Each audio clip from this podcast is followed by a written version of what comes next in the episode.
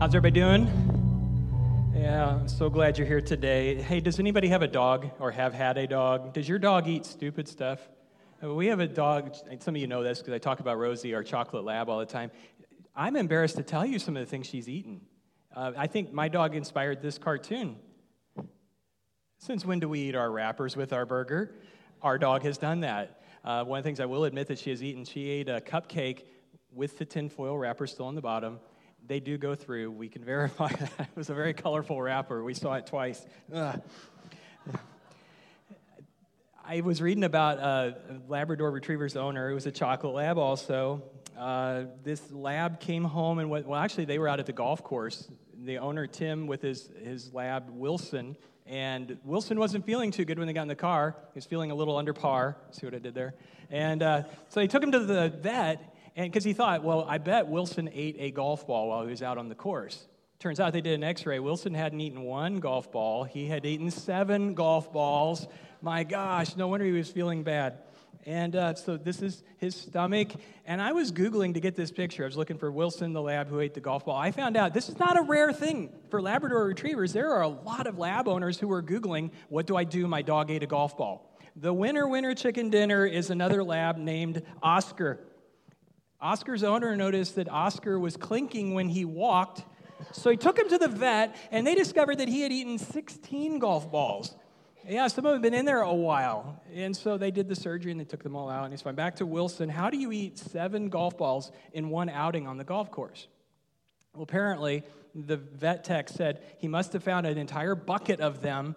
There must have been something on it that maybe tasted good to him. So I'm like, when you eat the first golf ball, do you not realize that, ooh, this is not actually food? Seven golf balls. This is crazy. And so he did it. They did a, an emergency surgery on him. What would you call that? A golf ball ectomy?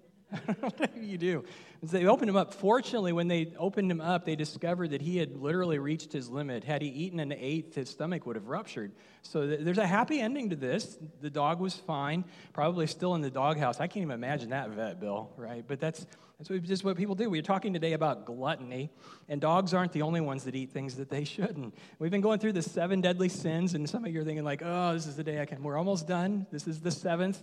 We've been talking about things like, well, just the week one, pride, the biggest of them all.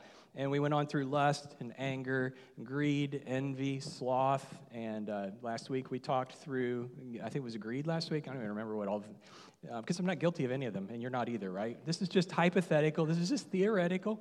But what we've been doing is we've been saying, well, here's the thing that God warns us against in the Bible. And as I've said before, there is not one verse in the Bible that says these are the seven deadly sins, but all of these are talked about in the Bible, and God warns us against them because He says these things have the ability to ruin your life.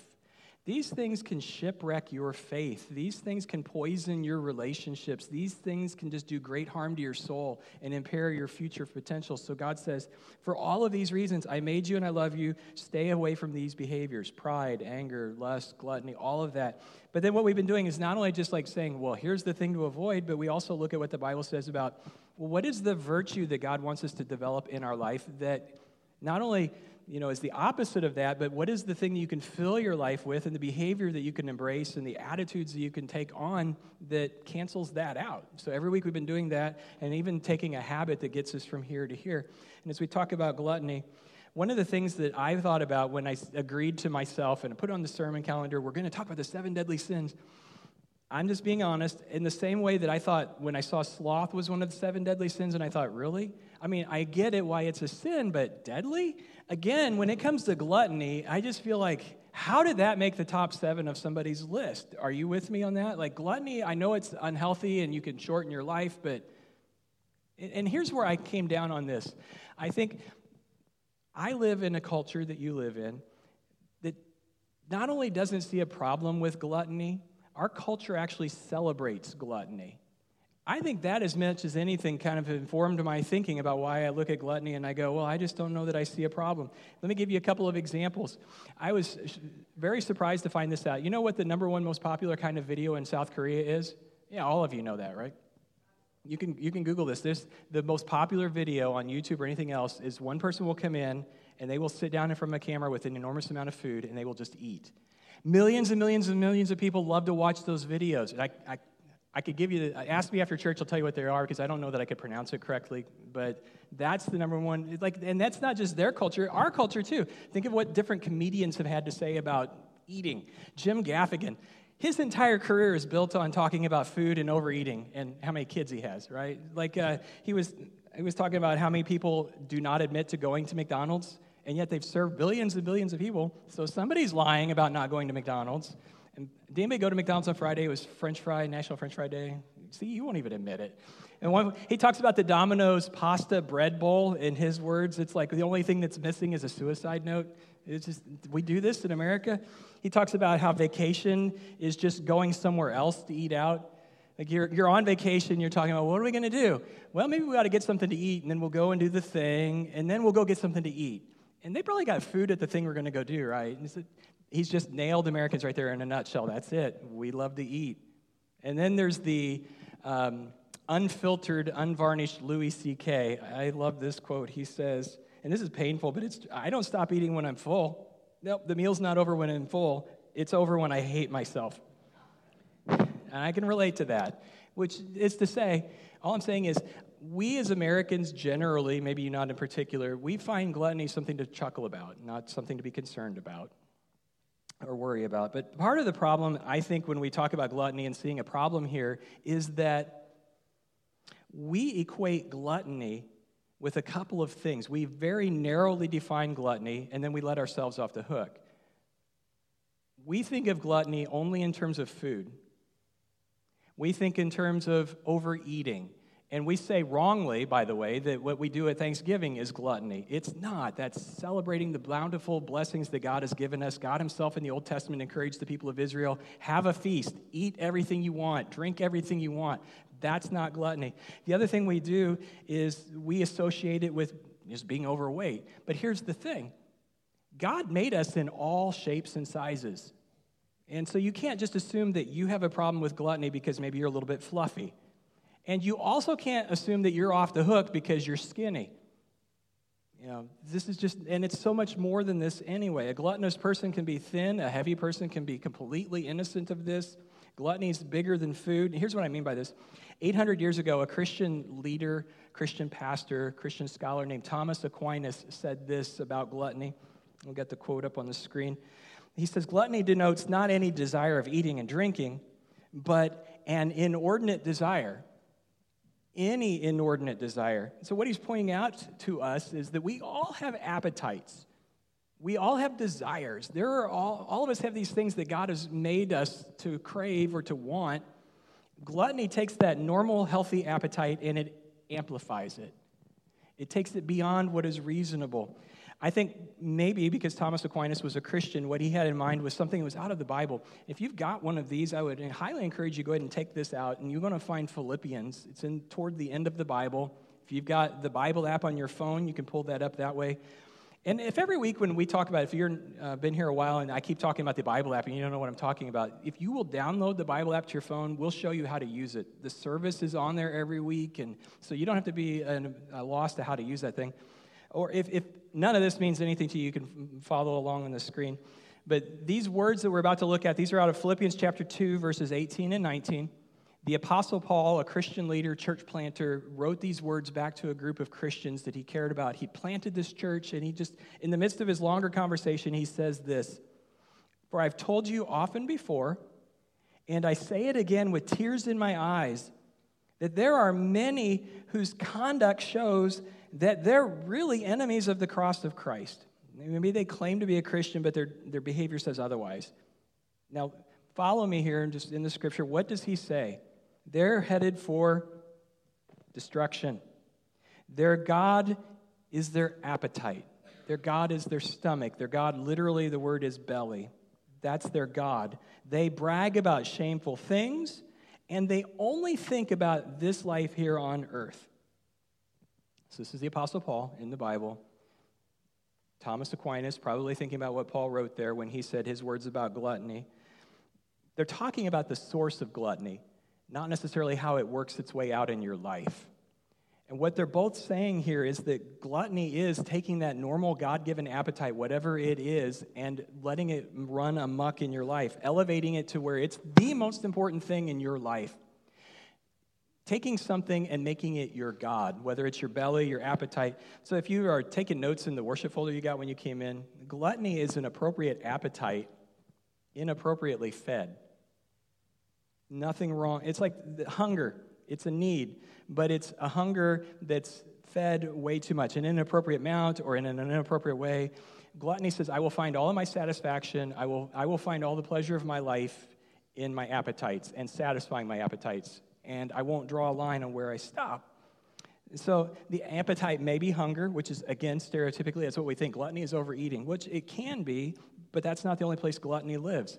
Chris Donato says this We make a mistake when discussing gluttony because we think it always involves food, when in reality, it can apply, apply to so many things toys, television, entertainment, sex, relationships, video games, it is an excess of anything. So if you think off, you're off the hook because you don't overeat, not so fast, partner. this applies to all of us. And you can take gluttony into so many different areas of our lives because gluttony is about overconsumption, and anything can be overconsumed. Let me give you a very painful example. Anybody got one of these? Some of you do because I heard it. In fact, like I think it's like uh, just about every single American has a smartphone now. It's ubiquitous. Like nine out of ten Americans have them. Uh, have you ever had this happen to you? You ever felt your pocket vibrate?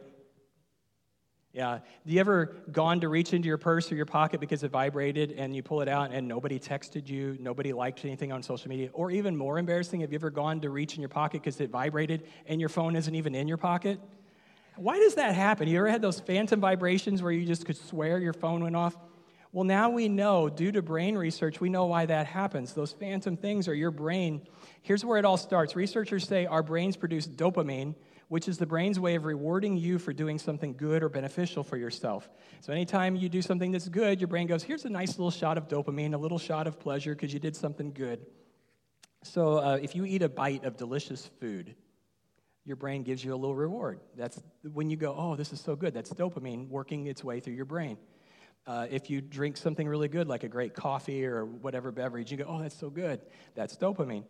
If somebody likes a post that you made on Instagram, your brain gives you a little shot of dopamine. Oh, that was so nice to be patted on the back. If you have a great conversation with somebody, you get a shot of dopamine. If you exercise, if you have sex, if you do a great job on something and you get an A plus, your brain gives you rewards for these things. Now, here's what we've done. Cell phones have kind of hijacked that dopamine cycle, and every time something happens on your cell phone, whether it dings, you get an email, you get a like on social media, somebody texts you or calls you, your brain goes, "Oh, that's great. Here, let me give you a little shot of dopamine." Now, let's take this to the next step. Dr. David Greenfield says this Every time you get a notification on your phone, you get that shot of dopamine that says, hey, there's something compelling, text message, email, whatever. The thing is, you don't know when you're going to get the next one. And that's what compels your brain to keep looking for it. He says it's like a little miniature slot machine in your pocket. So, whenever you feel the phantom vibration, that's your brain's way of saying, hey, I'm getting a little bit bored here. How about you check your cell phone? Because there might be something nice there, and we would love to give you a little shot of dopamine, so there you go. And here's what researchers have also started to discover because 85%, almost 90% of Americans have not just a cell phone, but we have smartphones. A lot of people, a majority of Americans, are now suffering for what they've termed nomophobia. Maybe I can just give you a few symptoms. You can go, well, no, that's not me. Well, Nomophobia is the fear of losing your cell phone. And you say, well, that's stupid. Have you ever fallen asleep with your phone? You ever woke up going, oh, my phone? You ever have a slight feeling of panic when you have to hand your phone off to someone else to show them a picture or to hand it off to a tech? Have you ever checked your phone while driving? Of course, you've not done that. I just saw something from AAA last month that says that like 100% of Americans say it's bad to look at your cell phone while driving, and then like 65% of them admitted in the last month they've looked at their cell phone while driving, and some of them even texted. Uh, nomophobia, gluttony, overconsumption of anything. It's not just food. So God, don't, don't, look, don't look at God on this one. God created the dopamine cycle for a good thing we're the ones who kind of hijacked it and made it suit our own purposes. And we overindulge with our phones. We binge watch Netflix until four in the morning. We play Fortnite till four in the morning. No wonder we have a hard time getting to school or work, right? Yes, sometimes we eat too much. Yes, sometimes we drink too much. These are all things that go back to gluttony. But then I got to go back to a question I asked earlier. Okay, so overindulging can be bad, but why is it called a deadly sin? What is it about that? Like you overeat, you play too many video games. Why is that bad? Well, let me give you a couple of things that I think are so bad about gluttony, why God warns us against it. Go ahead and write this down. Gluttony makes us a prisoner of our appetites. When you indulge in gluttony, it makes you a prisoner of your appetites. 1 Corinthians 6:12 in the Bible, the Apostle Paul, same guy who wrote the Philippians verse, said this. He's, he's talking to his friends, these are Christians, and he says, he's quoting them, You say, Oh, I'm allowed to do anything. But then Paul says, Well, hey, but not everything's good for you. And even though I'm allowed to do anything, I must not become a slave to anything. I like how the message paraphrase puts this If I went around doing whatever I thought I could get by with, I would be a slave to my whims. And God does not want you to be a slave to your appetites. This is very important to him. It's a great book. Thomas Costain wrote it. It's called The Three Edwards. It talks about the, this is, I know this is ancient history, but this is actually really interesting. Like 400, 600 years ago, Reynaud III was the king of his region, which is now Belgium. He got in a tiff with his younger brother, Edward.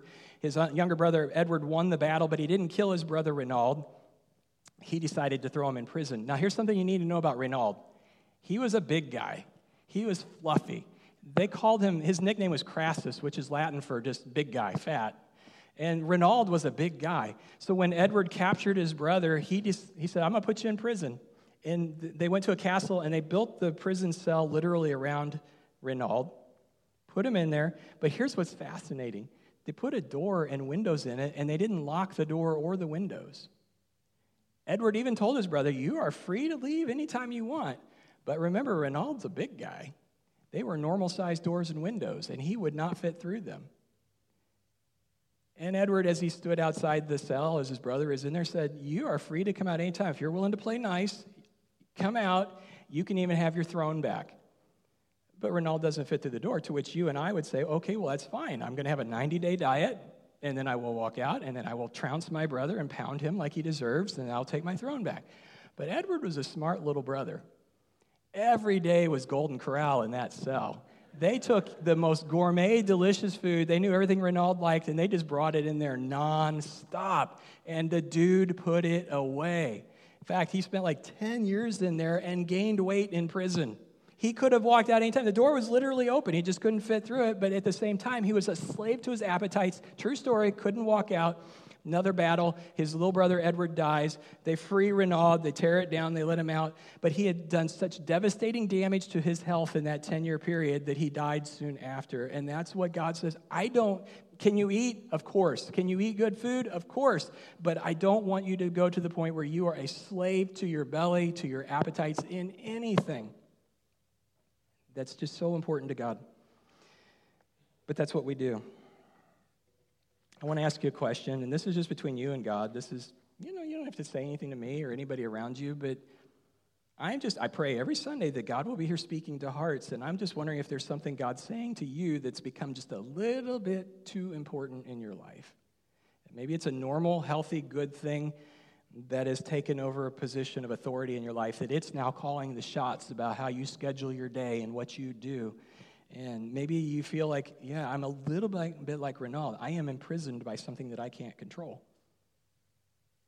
Heard a powerful story from a woman named Sarah. She became a Christian and she, she started out her story by saying, like a lot of people, she had been a lover and consumer of wine her entire adult life, and she just really enjoyed it. Nothing wrong with that in and of itself. Hear me on that, okay? But, but Sarah said she began to suspect that in her life, wine was becoming more important than it should. She said, You know, I just, I think it's becoming more than just a pleasure to enjoy. I think it may be controlling me. But then that's only in her most honest moments because then she could just argue herself out of it. She'd say, You know what? I'm a grown adult. It's okay. It's a freedom that I enjoy. Uh, I work so hard. I do so much for other people. Wine is in the Bible. God made it. So it's, it's okay. But the more she thought about it, as she realized, since it's such a good thing, I could step away from it, though, on my own. And that thought filled her with panic the idea that she wouldn't enjoy a bottle of wine every day anymore.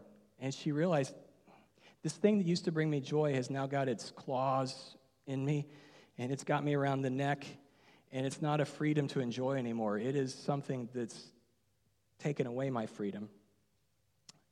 And I would say to you, if there's something in your life right now that maybe God is whispering in your ear, and He's just saying, you know what, maybe we just ought to let go of that for a while, and your first feeling is panic, you ought to pay attention to that. It's possible that God's Holy Spirit is saying to you, I love you too much to see you enslaved to that appetite. And I'm willing to work with you on this. But we need to turn loose of that. So, Sarah, her, her thought about it was, you know, she finally just caved into God and said, You know what's best for me. Actually, she said this it's when God does convict us about something, it's less about condemnation than it is about invitation. It's an invitation into freedom, it's an invitation into wholeness because God doesn't want us to be a slave to anything except Him. Romans in the Bible says God wants us to be slaves to righteousness. Which you go, well, that sounds kind of contradictory because God says He wants me to be free, but He wants me to be a slave. What up? So here's what's up with that. The maximum amount of freedom that any human being will ever enjoy is when you are a slave to God and a slave to righteousness. And this is just something I have found to be true. It's what a whole lot of connection, Christians will tell you is true. It's what thousands of Christians can tell you over the last 2,000 years that when you submit to God, you find the most freedom you'll ever have or could have ever experienced because for the first time in your life, you're no longer a slave to your passions and your whims and your emotions and your anger and your greed. And God turns you free of that. And God says, okay, now let's start focusing on the life that I meant for you. And let's start making you into the person that I intended you to be. And God says, I don't want you to be a slave to any of that. Here's another reason why gluttony is so powerfully destructive overindulgence destroys your life. It does. Over in the Old Testament, in Proverbs, it's a book of wisdom. You ought to read it if you never read it before. Proverbs 23, verse 19 through 21 says this. This is just picture like a good dad or a good mom talking to their child. My child, listen, be wise, keep your heart on the right course. Don't carouse with drunkards or don't feast with gluttons. They're on their way to poverty, and too much sleep clothes them in rags. That's, you know, you become who you hang with. And, and so many people will say, well, it's not a problem for me. Like, I just have one drink with lunch, but it's that drink. No, not that drink. That drink. Just one drink with lunch. And I'm not poking fun at anybody, believe me. But this leads to destruction. It leads to poverty, and God doesn't want that. Gluttony is so destructive because there's no off switch. There's not. Paul said it. He said, Your God is your belly when you are a glutton. What you do in your life is dictated by the things that you've embraced. Nancy Ortberg tells about their family dog. Nancy, um, she's an author. Her husband, John, is a pastor and an author also. She says they had a golden retriever named Baxter, and they would let Baxter go run free, and he would inevitably come in with ticks, which is one of the other things I hate about having a dog. You ever get a dog that has a tick on it? You know, like it's great if you can find the tick when it's just latched on, or have you ever found a tick on you and just freaked out and panicked? The things are ugly, right? So you get the tick, and you find it on the dog. It's fine if it's there, but if it's been on the dog for a while, isn't that awful? Those things swell up to like 10 times their normal size. Nancy said, I became an expert in ticks. I know more about ticks than anybody should ever know because Baxter just found them everywhere said that these ticks, once they latch on, they just have this insatiable appetite and they just suck in the blood.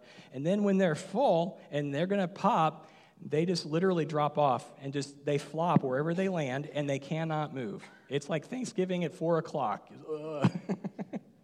and that's what the tick does. They're fully until they digest that food, they can't move. And Nancy says she sees a parallel with our lives.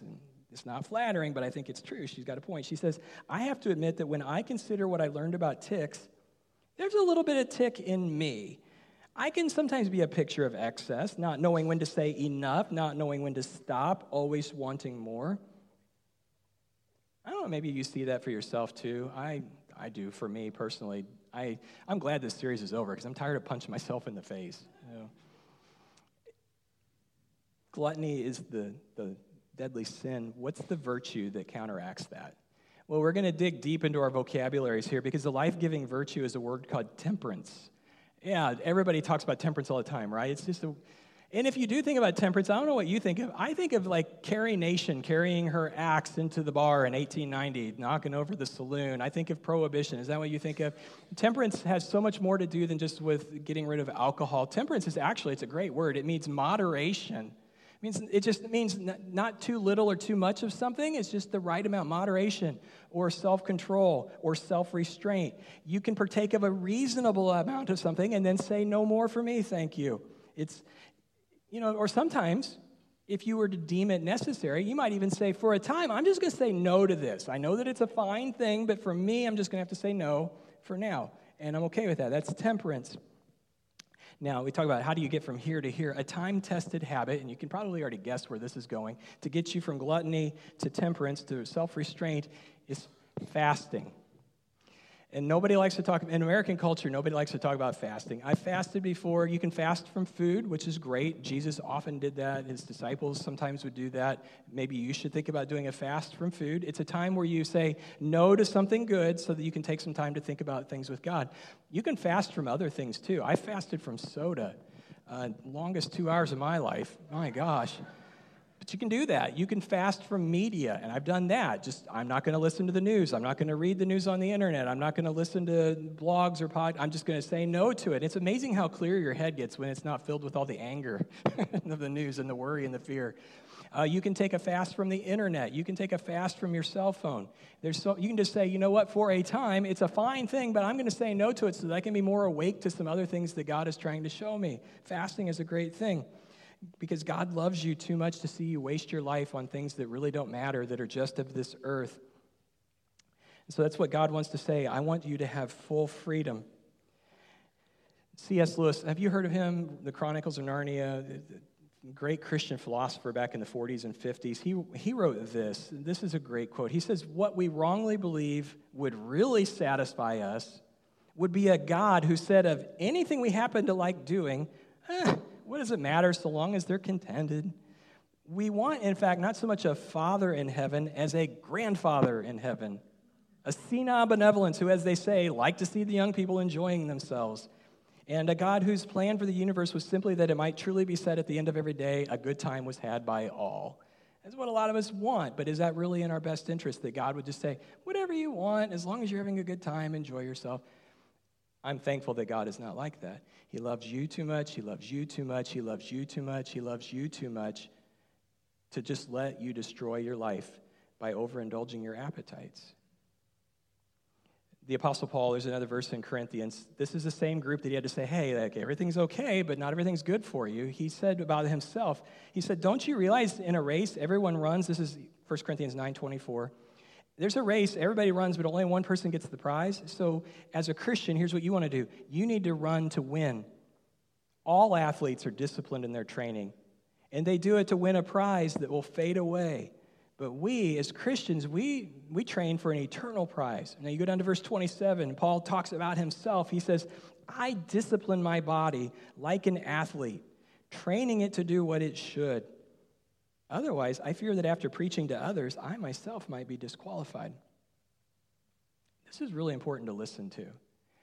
I'm uh, one of the pastors here. I care about you. I love you as my family. And I'm just telling you the truth. If there's something that God's saying to you, look, this is just not good for you, you ought to lean into that and listen to that. I'd be happy to talk with you. We have great elders here and other godly men and women who would just be happy. Because here's the thing in this church, one of the things that we're here to do is be here for each other. And if we can't turn to each other with the things that we're struggling with and say, hey, would you just pray for me real quick? Would you just listen to me for a little bit? Then what are we doing here? It's not just about coming here, sitting here for an hour, and then leaving. We really are here for each other. And this is a place I have found over the years to be a place where where good things happen and people in relationships really do care for each other. So if you're you're dealing with something, don't deal with it alone. Get somebody to listen to you and walk along and carry this burden with you. Here's what I'm going to ask you to do.